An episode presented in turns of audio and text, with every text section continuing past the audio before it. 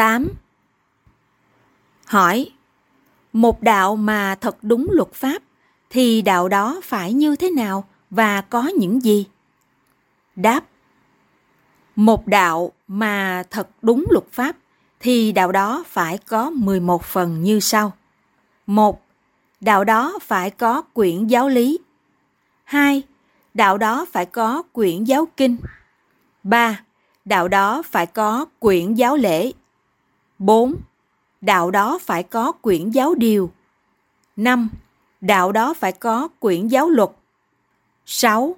Đạo đó phải có tôn chỉ. 7. Đạo đó phải có cương lĩnh. 8. Đạo đó phải có nội quy. 9. Đạo đó phải có đạo phục. 10. Đạo đó phải có giấy hay bằng chứng nhận của pháp môn tu. 11. Đạo đó phải cho người thắc mắc hỏi tự do.